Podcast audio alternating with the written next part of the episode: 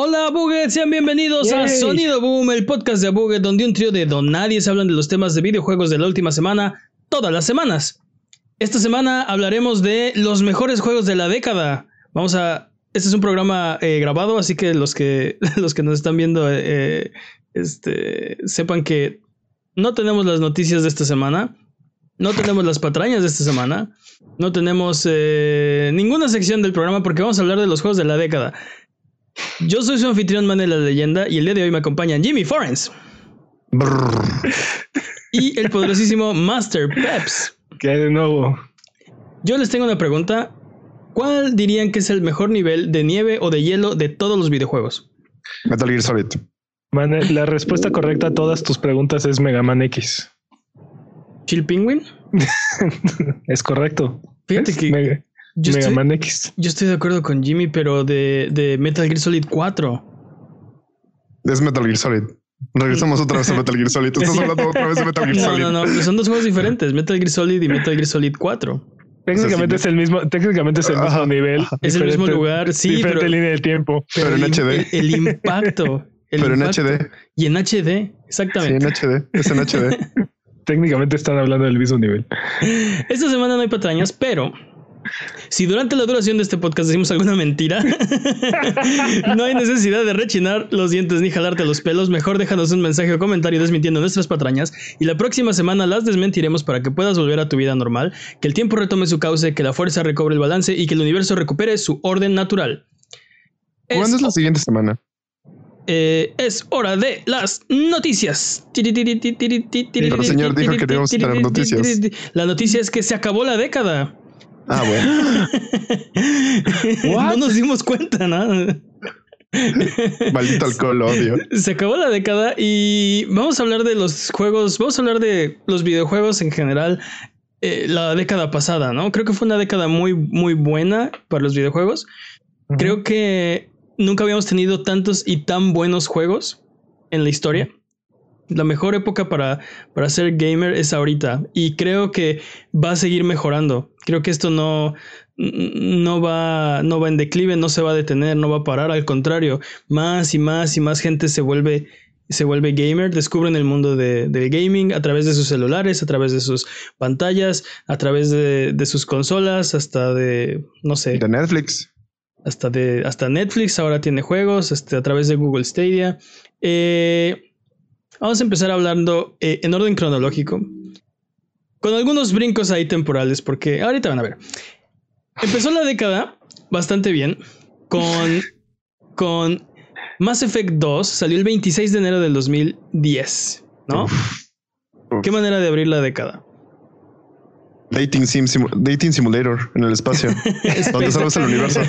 Space Dating Simulator 2010, Sí, ¿no? sí, sí. Sí, sí, sí. Mejor que eso. No, Sí. es, es- mucho Creo- más. creabas es mucho creabas más a tu eso. propio sim y creabas a tu propio sim y tenías como unos skills ahí medio raros, pero estaba interesante el dating sim, sí. Había balazos entre las citas, ¿no? Sí. sí. No, yo creo que fue una excelente manera de abrir la década. Eh, un- yo, mm, no sé qué opinan ustedes. Para mí, el, el- el mejor de los Mass Effects es que, que han salido. Lo siento, Andrómeda. Pues ah, en definitiva, creo que Andrómeda, Andrómeda ni siquiera es un Mass Effect.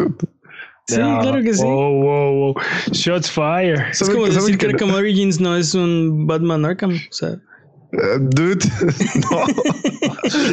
es, es- es como, es como el episodio de Los Simpson en el que traen a este al- el primo perdido, que traen a Pucci. Así como sí, eso solo lo traen para. así que Andrómeda volvió a su planeta ya, ¿o qué? Sí, justamente así de.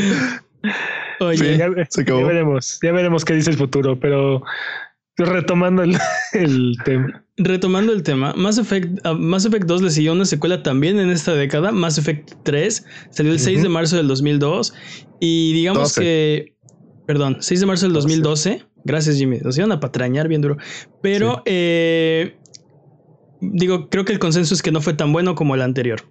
Creo Pero- que. Y creo que lo afectaron las microtransacciones, ¿no? Entre otras cosas. Y el final, el, final. El- yo Es creo que que, el es que el problema fue el final.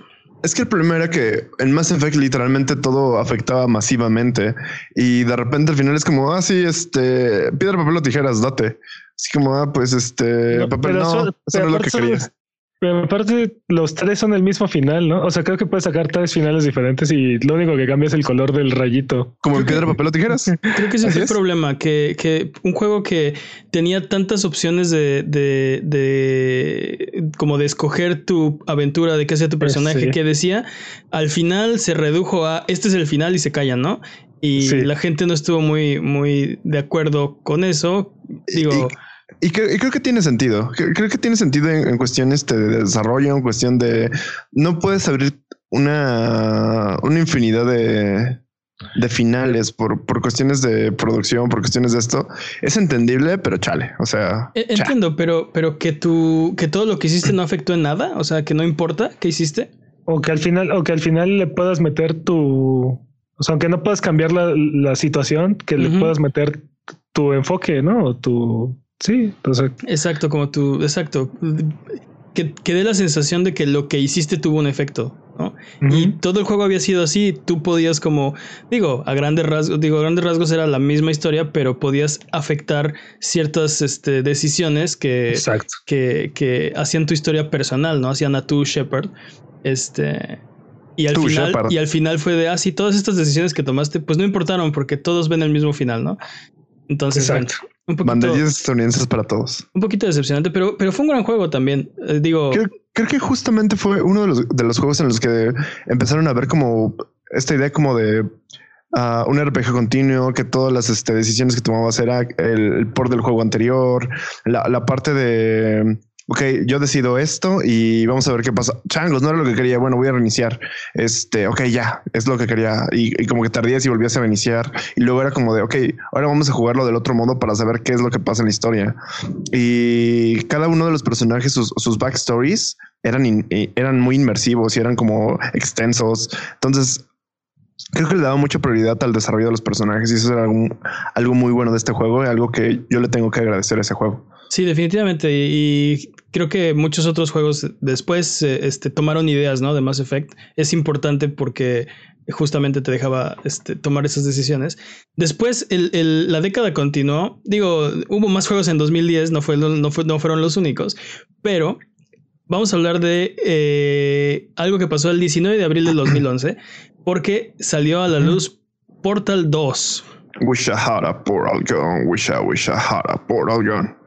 Así es, salió Portal 2 y Gran bueno, juego. sí, gran juego, secuela de otro gran juego que desgraciadamente no salió esta década, pero afortunadamente salió la década pasada. Ok. y, que, y que llevó, y que llevó a, a Portal, eh, no sé, a- a- al siguiente paso natural, más mecánicas, este, ya no solo con los Ah, portales, eh, No expandió la historia. sé, o sea, sí expandió la historia, sí, pero no sé si Portal 2 sea el siguiente paso natural de Portal como tal, porque es un juego que tiene mucho énfasis en, en el aspecto cooperativo, ¿no? O sea, Portal, Portal 1 todo lo todo es como single player y todo es este tú solo contra el, el- el ambiente y Portal 2 todo todo el juego lo tienes que jugar este de alguna manera como cooperativa, ¿no? No, Nope. no. Eh, Tiene, tiene- eh, Portal, creo que, a ver, Portal 2 tiene su campaña de single player. Haz, haz de cuenta Portal 1, pero introducen nuevas mecánicas. Introducen unos tres geles. Uno que te hace es. rebotar, uno que te hace velocidad y no me acuerdo qué hacía el otro. que evita, según yo solo son dos, uno que te evita este, la fricción y el Sí. que te hace rebotar. Y el que te hace rebotar, tal vez tiene razón, son dos porque no me acuerdo del tercero. este, y tiene un componente multiplayer donde eres dos robotcitos y ese sí es cooperativo, no se puede pasar de una sola persona. Bueno, a menos que juegues con dos controles.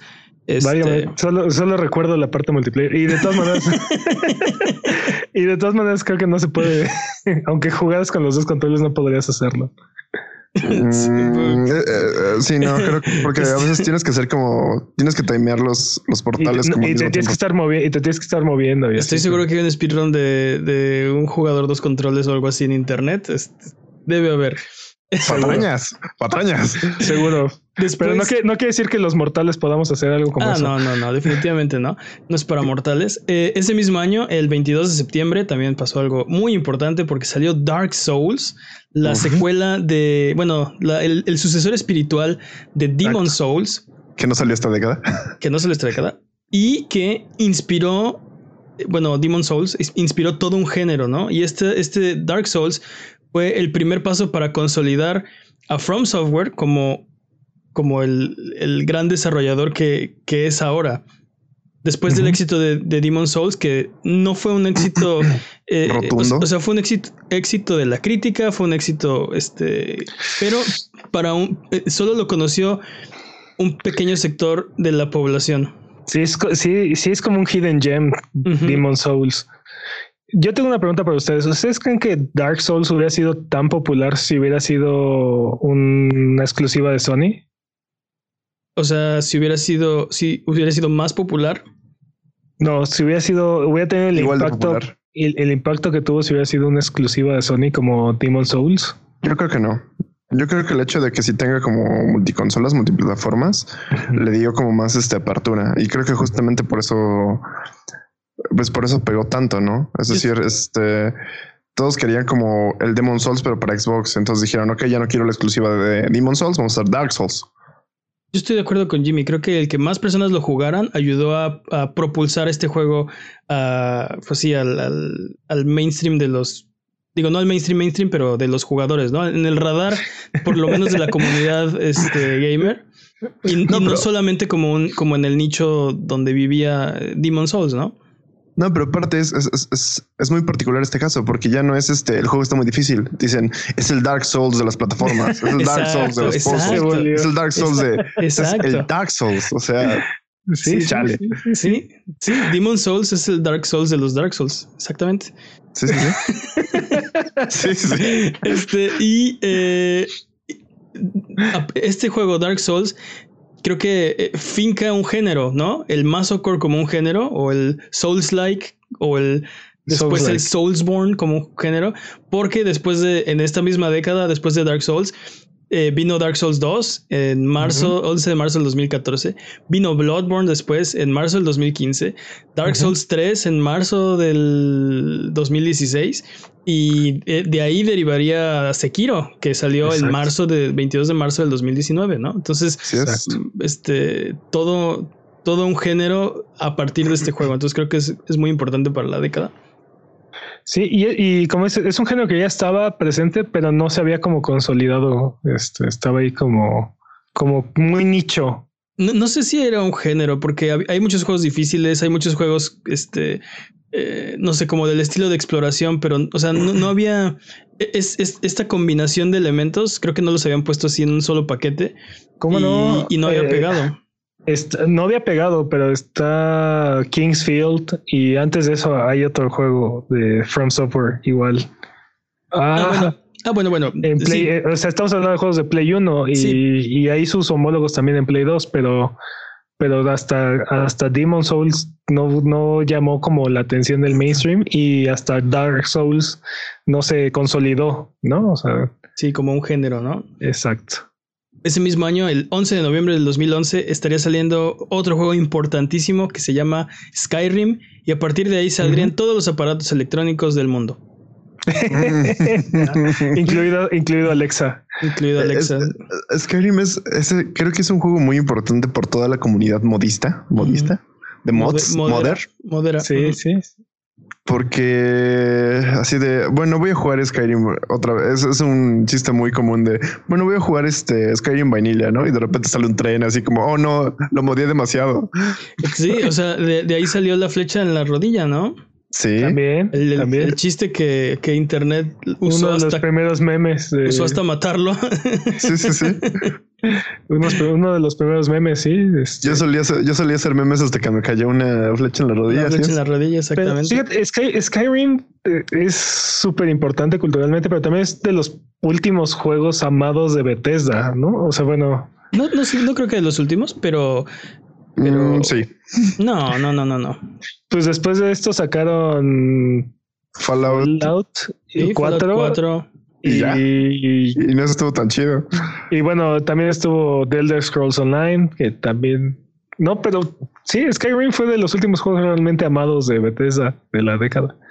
Cuando- yo solo de- quiero argumentar que se ha aportado más este el único que se ha aportado tantos juegos es Skyrim por ejemplo no tienes este Fallout en tantas este consolas no tienes VR, ediciones VR de otros juegos etc etc, etc.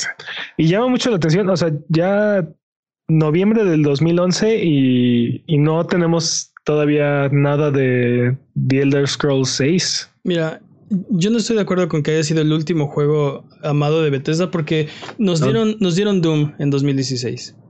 Nos dieron The Evil Within. Nos dieron. eh, ¿Qué más? Bueno, de, ya hablamos de Fallout 4. Prey. Sí, ¿no? Prey. Sí, Prey, Prey. O sea, no, fue el último juego. Dije, de, dije de los últimos, pero sí, tiene, creo que tienes razón. Ahí todavía hay bastantes más, este, Después, bastantes más juegos. Des- este, después de Skyrim, eh, vi- vendría lo que fue, yo creo que el, el juego más importante de toda la década. El 18 de noviembre del 2011 sale a la luz Minecraft. la Cabe- versión completa Cabe aclarar que ya había salido en 2009, antes de esta década, pero no Sí. había salido como la versión 1.0, no había salido, eh, sí, Oficialmente. o- exacto, oficialmente no, no, no había sido lanzado hasta estaba en early access hasta el 18 de noviembre del 2011 y yo creo que es- este es uno de los juegos, si no el juego más importante de la década. Totalmente de acuerdo. Creo, creo que es bastante importante por todo lo que lo que influyó en cuanto a la comunidad gamer, es decir, verlo en YouTube, estar como horas ahí, este, creo que también fue como parte de lo que hizo grande a Twitch, o sea, como todas las cosas que tenemos ahorita que damos por hecho, creo que se las debemos un poco a Minecraft. Como esto de, ay, sí, nadie le gusta ver videojuegos y de repente Minecraft está ahí. Este, bueno, ya nadie le gusta compartir este cosas y Minecraft está ahí.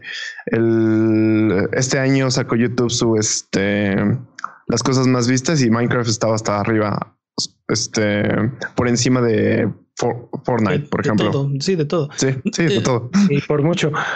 Mm, Mira, yo, y no solamente eso, el, el impacto de Minecraft está presente en, en- también en los géneros que siguieron. Este Minecraft como que impulsó el survival, los juegos de survival, inc- impulsó los juegos de, de crafting, de como de Sí, como de creatividad, como de, de crear tu propia aventura. sí, este, totalmente. Se- lo- los clones se dejaron venir, una avalancha de clones de Minecraft, este, No, y de capitalizar el éxito. Y, y, y, no, y ya después no tan clones, sino juegos que, que toman lo que más les gusta de Minecraft y lo y le dan un giro, ¿no? O le dan este otro enfoque. Igual que con, igual que con los con los Souls like. Este, Sí, sí, sí, sí.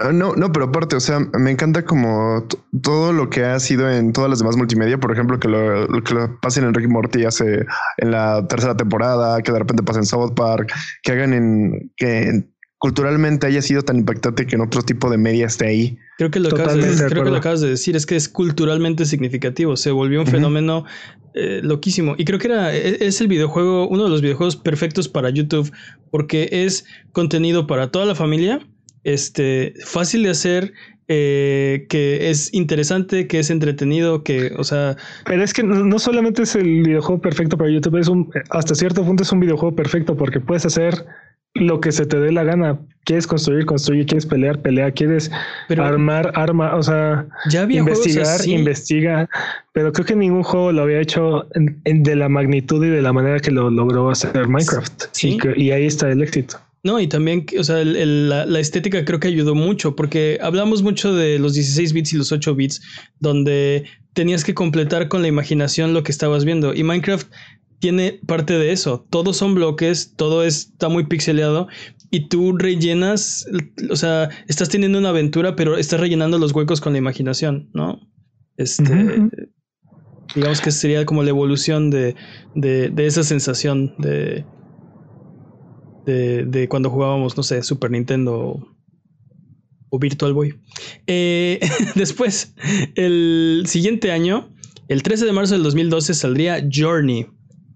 Uf. En Otro aquel juego que también súper influyente. En aquel entonces exclusivo para, para PlayStation 3. Y, y, sí, creo que lo que dices, Peps, es cierto. Influyó en, en muchísimos juegos. Eh, o sea, de, demostró que, que, que, se puede hacer un juego, eh, in, o sea, digamos que de, de, bajo presupuesto, pero suficientemente interesante para captar la atención de todo mundo y, y, y darle una o sea, algo profundo, algo que te deje algo al final de la experiencia, ¿no? Exacto, creo que creo que el aspecto más importante de Journey es este enfoque como artístico, ¿no? Uh -huh. Y como y como el viaje emocional. Y, y parte de, de, esa escuela creo que nos de este año nos dejó juegos como Gris o como Celeste. Bueno, uh -huh. Celeste es del año pasado, ¿no? Pero, Pero... Este, Creo que también es esta cosa, justamente esto abre un poco más el debate de, de, que dicen que los videojuegos no son arte. Muchas personas, muchos como, ay, los videojuegos no son arte, solo son, solo te pudren el cerebro y estas cosas.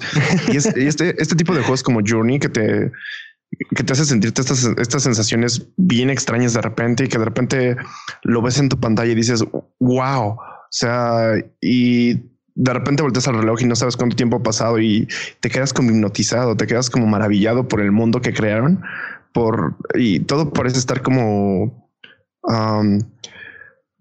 to, todo funciona bastante bien. La música, los controles, uh, las figuras, estéticamente todo está muy bien pensado. Eso me gusta. Sí. Pensar en, en, los videojuegos como forma de arte y Journey creo que es un gran ejemplo de eso.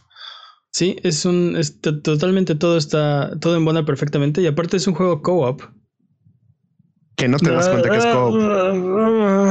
Es, es co-op. Es co-op. Es, es, es co-op, dude. No. Yo cuando no, jugué no Journey, dude. Yo cuando jugué Journey, dude, estaba haciéndolo co-op con un dude que no conocía. Y literalmente era como. Pero, eh, es que no es, no es co-op. Es, es, co un, es un universo compartido a la Dark Souls. O, o sea, bueno, es, es otro tipo de, de, multiplayer, pero no, no es co No hay nada que puedas hacer. No, pues no hay nada que puedas hacer para ayudar a, a un ¿Sí? jugador o hay, ¿Sí? no hay nada que un jugador pueda hacer para ayudarte a ti. Sí.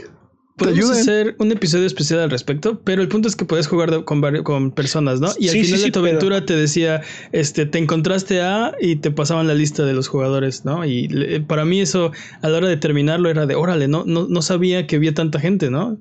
Pensé Exacto. que era la misma sí, persona. Total, totalmente de acuerdo, pero te digo, no hay nada que puedas hacer para ayudarlo o para que él te ayude a ti. Patrañas, Peps, patrañas.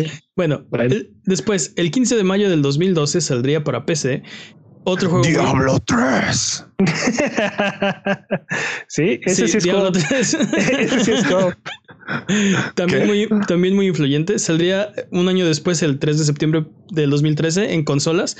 Y uh -huh. eh, creo que eh, tuvo problemas en la salida por su monetización, ¿no? Creo que nos empezaba la década a dar unos pequeños indicios de lo que iba a pasar después con, con todos los problemas de monetización, ¿no? Uh, no, ya ah, patrañas, pero ya veníamos, ¿no? Ya teníamos ahí este los online passes y Mass Effect sí, 3. Sí, sí, sí, totalmente. Y, y, y, Mass Effect 3 tuvo ahí varias este, cosas de monetización nada agradables. Sí. Uh -huh. Este, pero bueno, retomando, Diablo 3 logró este, girar el timón y, y a partir de Reaper of Souls, ¿no? Este, pero a partir del, del 2.0, ¿no? Sí.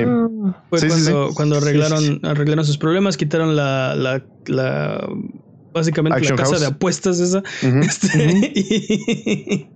y, y, y, ya se volvió como una experiencia un poco este, más tradicional, pero también más disfrutable, bueno, a mi gusto. Y creo que la comunidad estaba de acuerdo porque se sigue jugando y lo Yo, siguen mejorando, ¿no? Le siguen metiendo cosas.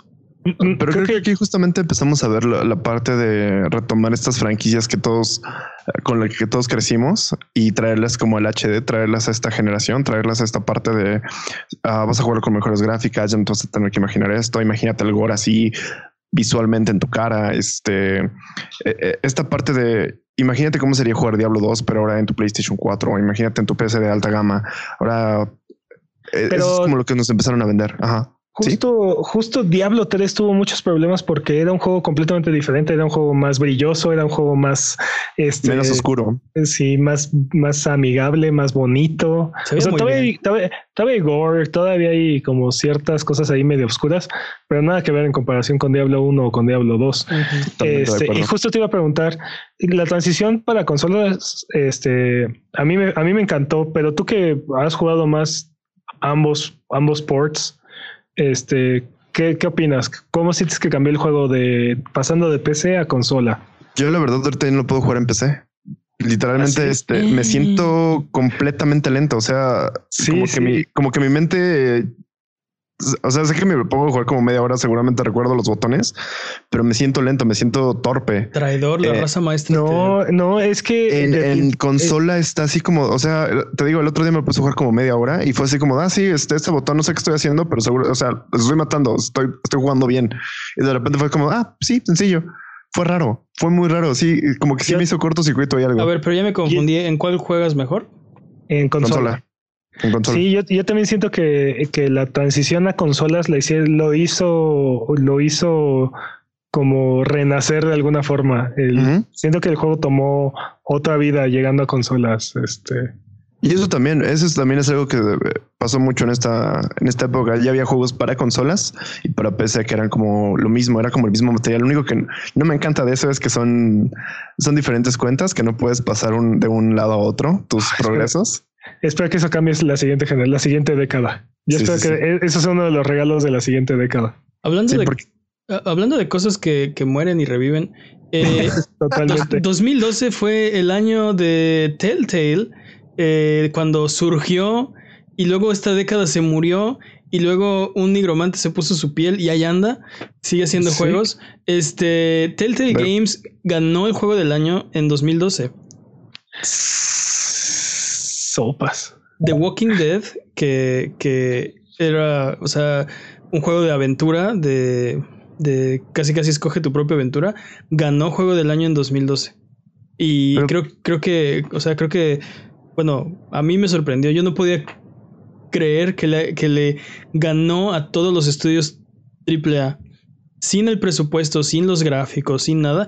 Y, o sea, no lo podía creer no porque fuera un mal juego, se lo merecía. O sea, este. Sí, sí. La, les, o sea, hizo fue, un mejor, un hizo juego, un mejor juego que todos los estudios ese año. Sí, no, y, y aparte tuvo como la, tormenta, la tormenta perfecta, ¿no? La, el, el apogeo del, del, de la década zombie también, ¿no? Uh -huh. Telltale empezó la década, la, la, década pasada a hacer grandes juegos, pero como que no terminaron de refinar su fórmula este, con, con The Walking Dead. Y desafortunadamente el problema que tuvieron fue que no avanzaron, no mejoraron su engine, no mejoraron su como sus historias, este, y de ahí como que nos empezamos a cansar de más de lo mismo. Y, y eso fue sí, sí, como sí, su decadencia. Eh, sí, hay, hay muchos, digo, hay, hay escritos y escritos y escritos casi todos de Jason Schreier de qué fue lo que pasó y cuáles fueron las malas decisiones que se tomaron, cómo tomaron demasiados proyectos y uh -huh. dependían de, de, que se concertaran muy pocos tratos para poder seguir a flote. Eh, tenía, tuvieron, creo que puros malos manejos fue lo que hundió y, la compañía, ¿no? Y también hubo un momento en que se, se sentía que habían saturado el mercado, ¿no? Este, cada año habían dos o tres juegos de, de Telltale y, y, creo que era demasiado. O sea, yo no como que llegó que justo hayan... este. Perdón, dime, dime. Como que sí llegó justamente ese hartazgo, ¿no? Que sí de, bueno, sí, de repente era como, sí, quiero jugar ese juego, es, es como la novedad, de repente, ah, otro juego de Telltale, ah, vamos a ver de qué va. Ah, pues sí, es lo mismo. Ah, ah, ah. Uh -huh. yo, yo, yo, no sentí que, que estuviera saturado el mercado, pero sus juegos eran muy iguales, ¿no? Entonces, no tenía, no, no, no ofrecían suficiente novedad o suficiente variedad. Solo en las historias, pero llega a cierto punto donde dices, bueno, quiero, o sea, está, está muy buena la historia o lo que sea, pero quiero eh, el juego también, ¿no? Quiero algo innovador, algo nuevo, algo diferente, algo, algo, este, no sé, sabroso, fresco, no sé, algo que no, o sea, te estaba dando de lo mismo. Es como, es como comer, no sé, albóndigas todos los días, ¿no? Dices, los primeros días a lo mejor dices, ah, qué rico albóndigas, ¿no? Ya después de tres años. Es mi, comida solo favorita. comer, ándale, es mi comida favorita. Después de tres años de solo comer albóndigas, dices, ah, por favor, una ensaladita, no sé. Y hablando de comer, y, hablando de comer lo mismo todos los días. hablando de comer lo mismo todos los días.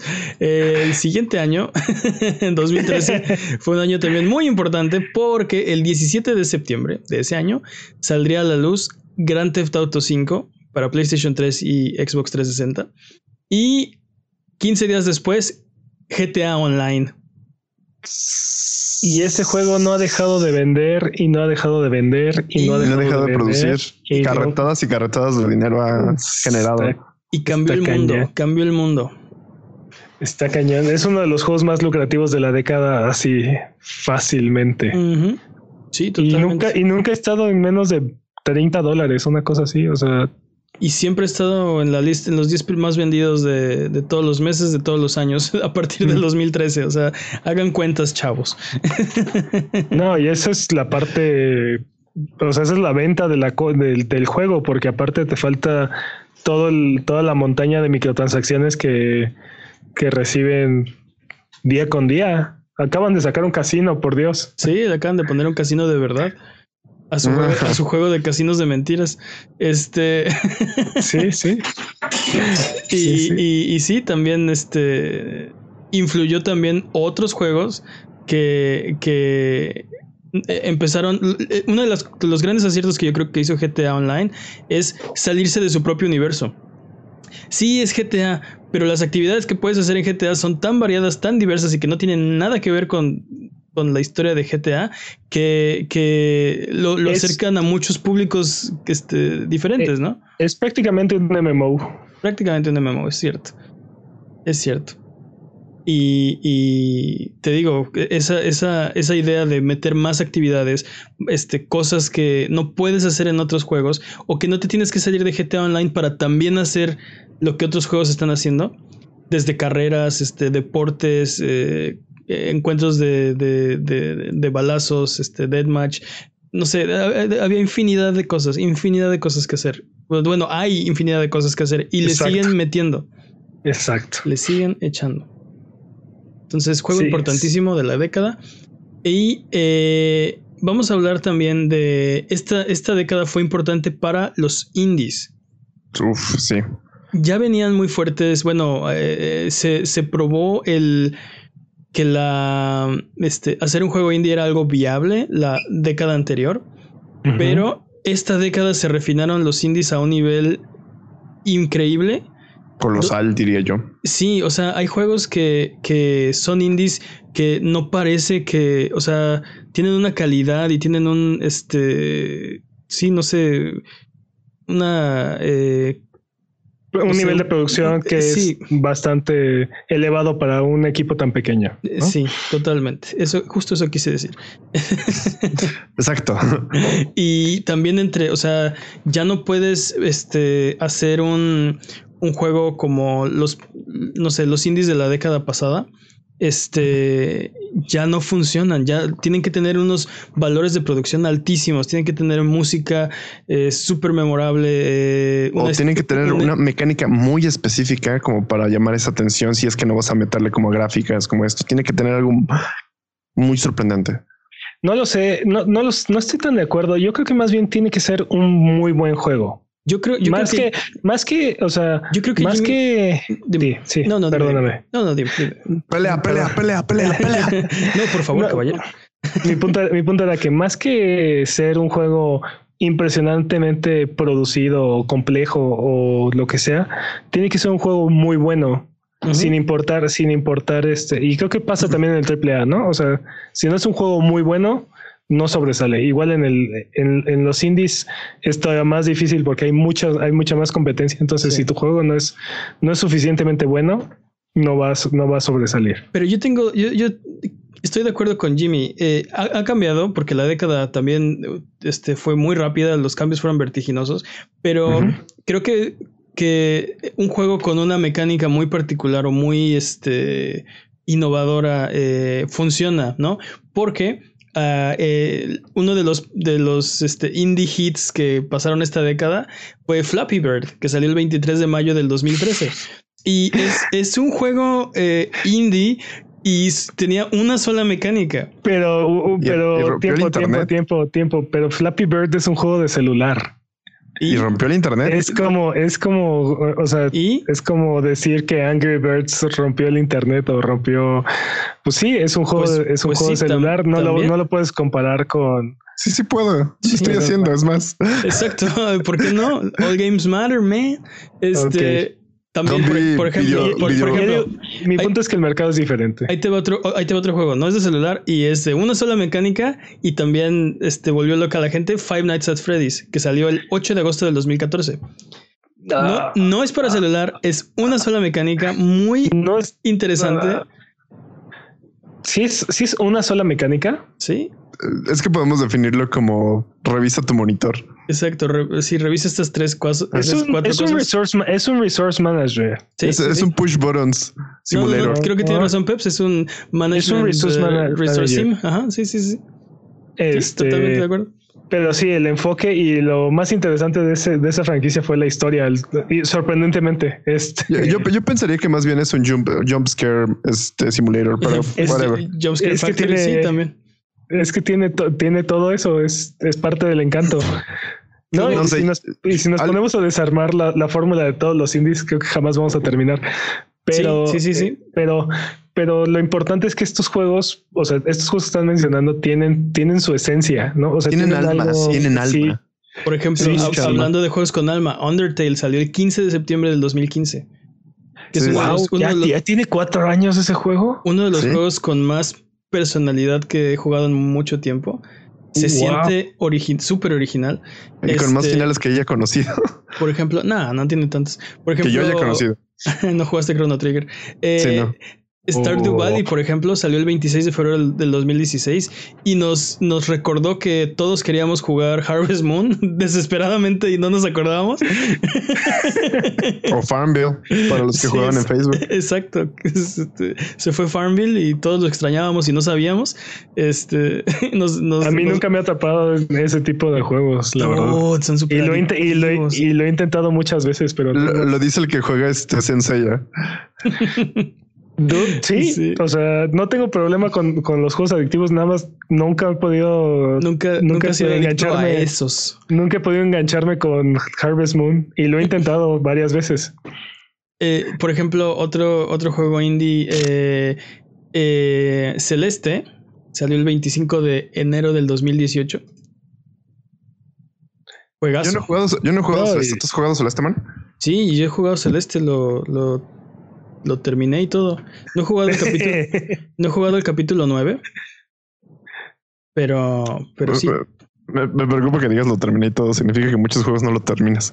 Bueno, hay muchos juegos que juego y, y no me atrapan y te estoy hablando a ti, Control, y Sí, justamente. Sí, Y justamente pues, sabía y que pues ahí, por allá. y- y pues ahí queda, ¿no? Tan amigos como nunca. Eh, Shovel Knight, por ejemplo, salió el 26 de junio del 2014. Juegazo. Juegazo. No lo he jugado. Aparte. Sho- Shovel Knight terminó creando un imperio, ¿no? Este Yacht Club nos, nos regal- o sea, nos vendió un juego y nos regaló cuatro campañas más. Y aparte se volvió publisher y, ujú. o sea, wow. Team Cherry sacó eh, Hollow Knight, otro, otro juego de Knight, el 25 de septiembre del 2018. No, no terminamos. Nos No, no, no, es que no, pero, pero, pero, la pero ve, ve la evolución. Fuimos de Flappy Bird a Celeste. No, pero dude, dude. ¿Qué? No, no, Flappy no. Bird es un indie, aunque te duela. No, Flappy Bird, o sea, sí, pero Flappy Bird es un indie de celular. No, no, no, ¿Qué es como, es como, o sea, es- está en la misma categoría que Doodle Jump, que, que Angry No, Birds. O sea, son no. grandes juegos. Angry. Birds sí, Angry Birds sí. Sí. Angry Birds sí. Son, gran- son grandes juegos, pero son juegos de celular. No, no, no tienen la misma complejidad o profundidad. That's racist. To- to- No, es racista, pero estoy totalmente de acuerdo con Peps. No tiene la misma complejidad y sin embargo demuestran que no necesitas la complejidad para ser el, el mejor juego de, de- del mes, de la década. Nadie, no sé. considera, nadie considera Flappy Bird el mejor juego del el mes o la década. Bueno, a, la, pregúntale a la gente de, de- de junio del 2013. Estaban vueltos locos con, ¿Sí? con Flappy Bird. Estábamos volvió- vueltos locos con Flappy Bird. ¿Qué? Se volvieron tan locos que el mismo creador dijo, ¿saben qué? Al demonio, voy a eliminar Angry Bird de la App Store. Vámonos. Dude, Flappy Bird. a- alguien dijo, alguien, alguien dijo, alguien hizo este un Flappy Bird Battle Royale. O sea, a, a ese, a ese nivel de influencia. Yo creo que, yo creo, yo creo que no es justo considerar a Flappy Bird en la misma categoría que a Celeste, pero bueno. Eso es gaming. Esa es, mi- esa es, esa es mi, Gaming de tu parte. esa es mi, mi opinión. ¿Sabes qué es lo bueno de todo esto? Que hay para todos. Hay para- o sea, hubo- esta década hubo juegos para todo mundo. Totalmente de acuerdo, totalmente de acuerdo. Nada más no, no, no creo que pertenezcan a la misma categoría, pero bueno. Bueno, podemos hacer un episodio especial al respecto porque el 12 de agosto Sí. del 2014 este, tuvimos un, un, un gran suceso que ahora es trágico. Salió PT, Playable Teaser, descargable gratuitamente para los PlayStation 4. El, Que ahora el- sabemos lo que es.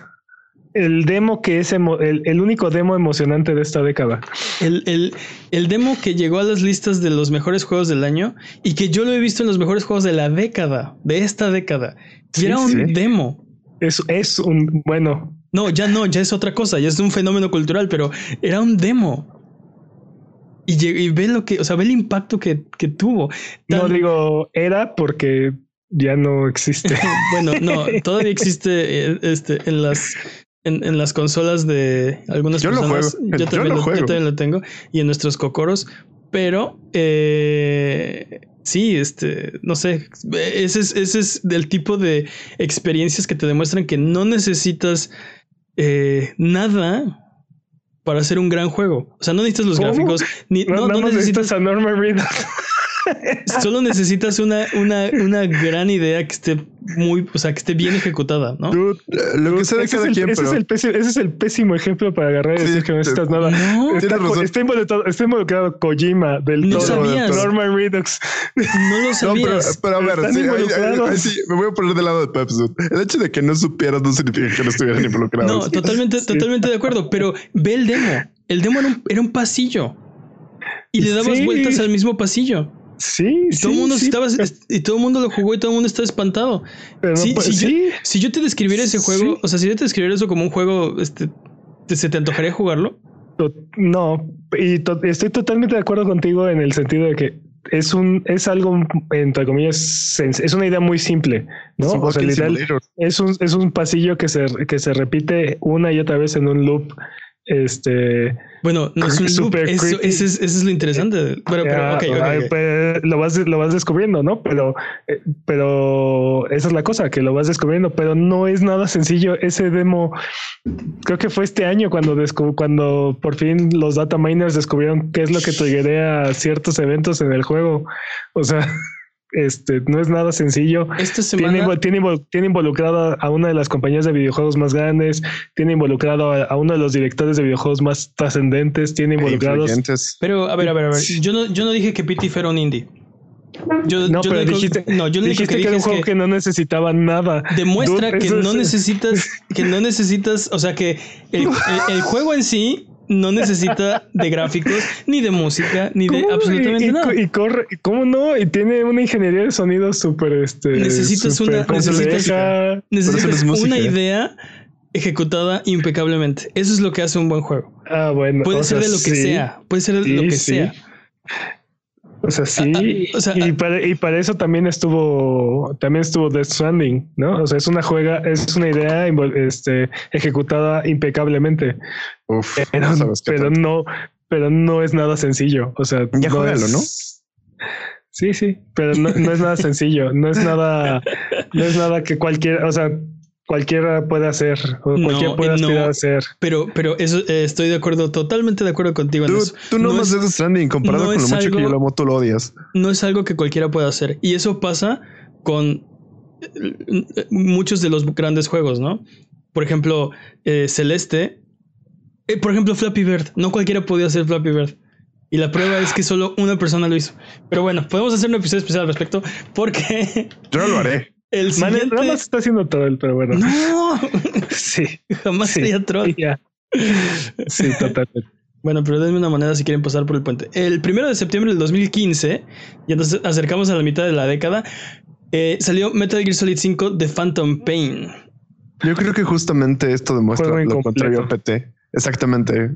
Justamente muestra lo contrario a PT. Creo que fue como el, el- el final que todos esperábamos de esta saga, como el último juego de Kojima de, de esta saga, que, que justamente mencionamos al principio que era, tiene uno de los mejores niveles de nieve y se siente como agridulce al final, se siente así como de chale, este. No así, no de esta manera, no te vayas así. Es que está. Not, eh, not like es, this. Es un gran juego y tiene la misma atención al detalle que todos los juegos de Kojima, Sí. pero está incompleto. Se nota las fricciones que tenían Kojima y Konami en aquel entonces. Sí, sí, Y, sí. y literal es te- terminas y te vas. Y es más, ya terminaste con permiso. ¿no? Y se, y se, y se nota y se, se siente este. Y pues es parte del mismo, es parte de la misma razón por la cual PT nunca, nunca va a existir. ¿No? Yo lo disfruté mucho y, y creo que es importante porque muy probablemente es el último juego de Metal Gear que se hace, ¿no? O sea, Mentira, bueno, mentira, bueno. patrañas, porque Sí, ya- bueno. sí, existe, sí, ya sí. existe Metal Gear Survive. no, pero a lo que me refiero es que sí, obviamente existe Metal Gear Survive, el- existe las maquinitas de pachinko de Metal Gear y pero ya no son juegos de Metal Gear solo en nombre, ¿no? Ya no tienen nada Es que, ver no- con Ya no tienen que ver con Kojima. ya no tiene que ver con el, el creador, con el, o sea, Que se podrían no- inventar un episodio 6, pero no te que- creas, en, en cualquier, en cualquier momento un, un, bueno, Konami decide volver a hacer videojuegos y consigue a alguien talentoso que haga otra Metal Gear. Es posible, puede es llegar posible. a suceder. Tiene razón, es posible. Digamos Es que es muy- importante es- porque es el último Metal Gear Mainline de Kojima, ¿no? Sí, es correcto. Es, es justamente eso, ¿no? O sea, si alguien más llega y hace esto, ¿lo aceptarías? Sí, Sería, si, sería si como. es un buen producto, sí. Sí, el, el problema con el videojuego es que no vas a saber que es un buen producto hasta que lo juegues. Entonces, Bueno, para eso están los reviews. Sí. eh, por eso- yo tampoco ya confío en los reviews, pero No, bueno. pero hay, hay mucha oportunidad de, de darte una idea si va a estar bueno o no va a estar bueno antes de gastar dinero, ¿no? no gameplay, no hype. No gameplay, no Oh. hype. Bueno, pues recuerda que esto es Sonido Boom, el podcast de Buget. Si quieres ser parte del programa, mándanos tus preguntas o comentarios en Twitter, Twitch, YouTube o Instagram. Nos puedes encontrar como a Buget. Manda tus preguntas, mira nuestros episodios o videos en youtube.com diagonal. No te olvides de seguirnos en Twitch para que sepas cuando estamos al aire. Salvamos el mundo, valemos barriga, liberamos la, la galaxia, manqueamos durísimo y purificamos el mal con fuego. Semana tras semana hasta alcanzar la entropía. Pasa el chat y dinos qué juego jugar, qué ruta tomar, qué personaje salvar. Los horarios están en twitch.tv diagonal o sigue escuchando este podcast cada semana en el mismo lugar donde encontraste este. Mil gracias, ya nos vamos. Feliz año, feliz Navidad. Ojalá que todo lo que pidieron esté debajo del árbol. Ojalá que esté Suras Wrath. eh, y un PlayStation 3, porque si no, no tendría caso. Eh, o un Xbox 360. Este. Obviamente, PlayStation 3. Algo que quieran decir antes de terminar el programa de hoy. Nos vemos la siguiente década. ¡Eh! Bye bye.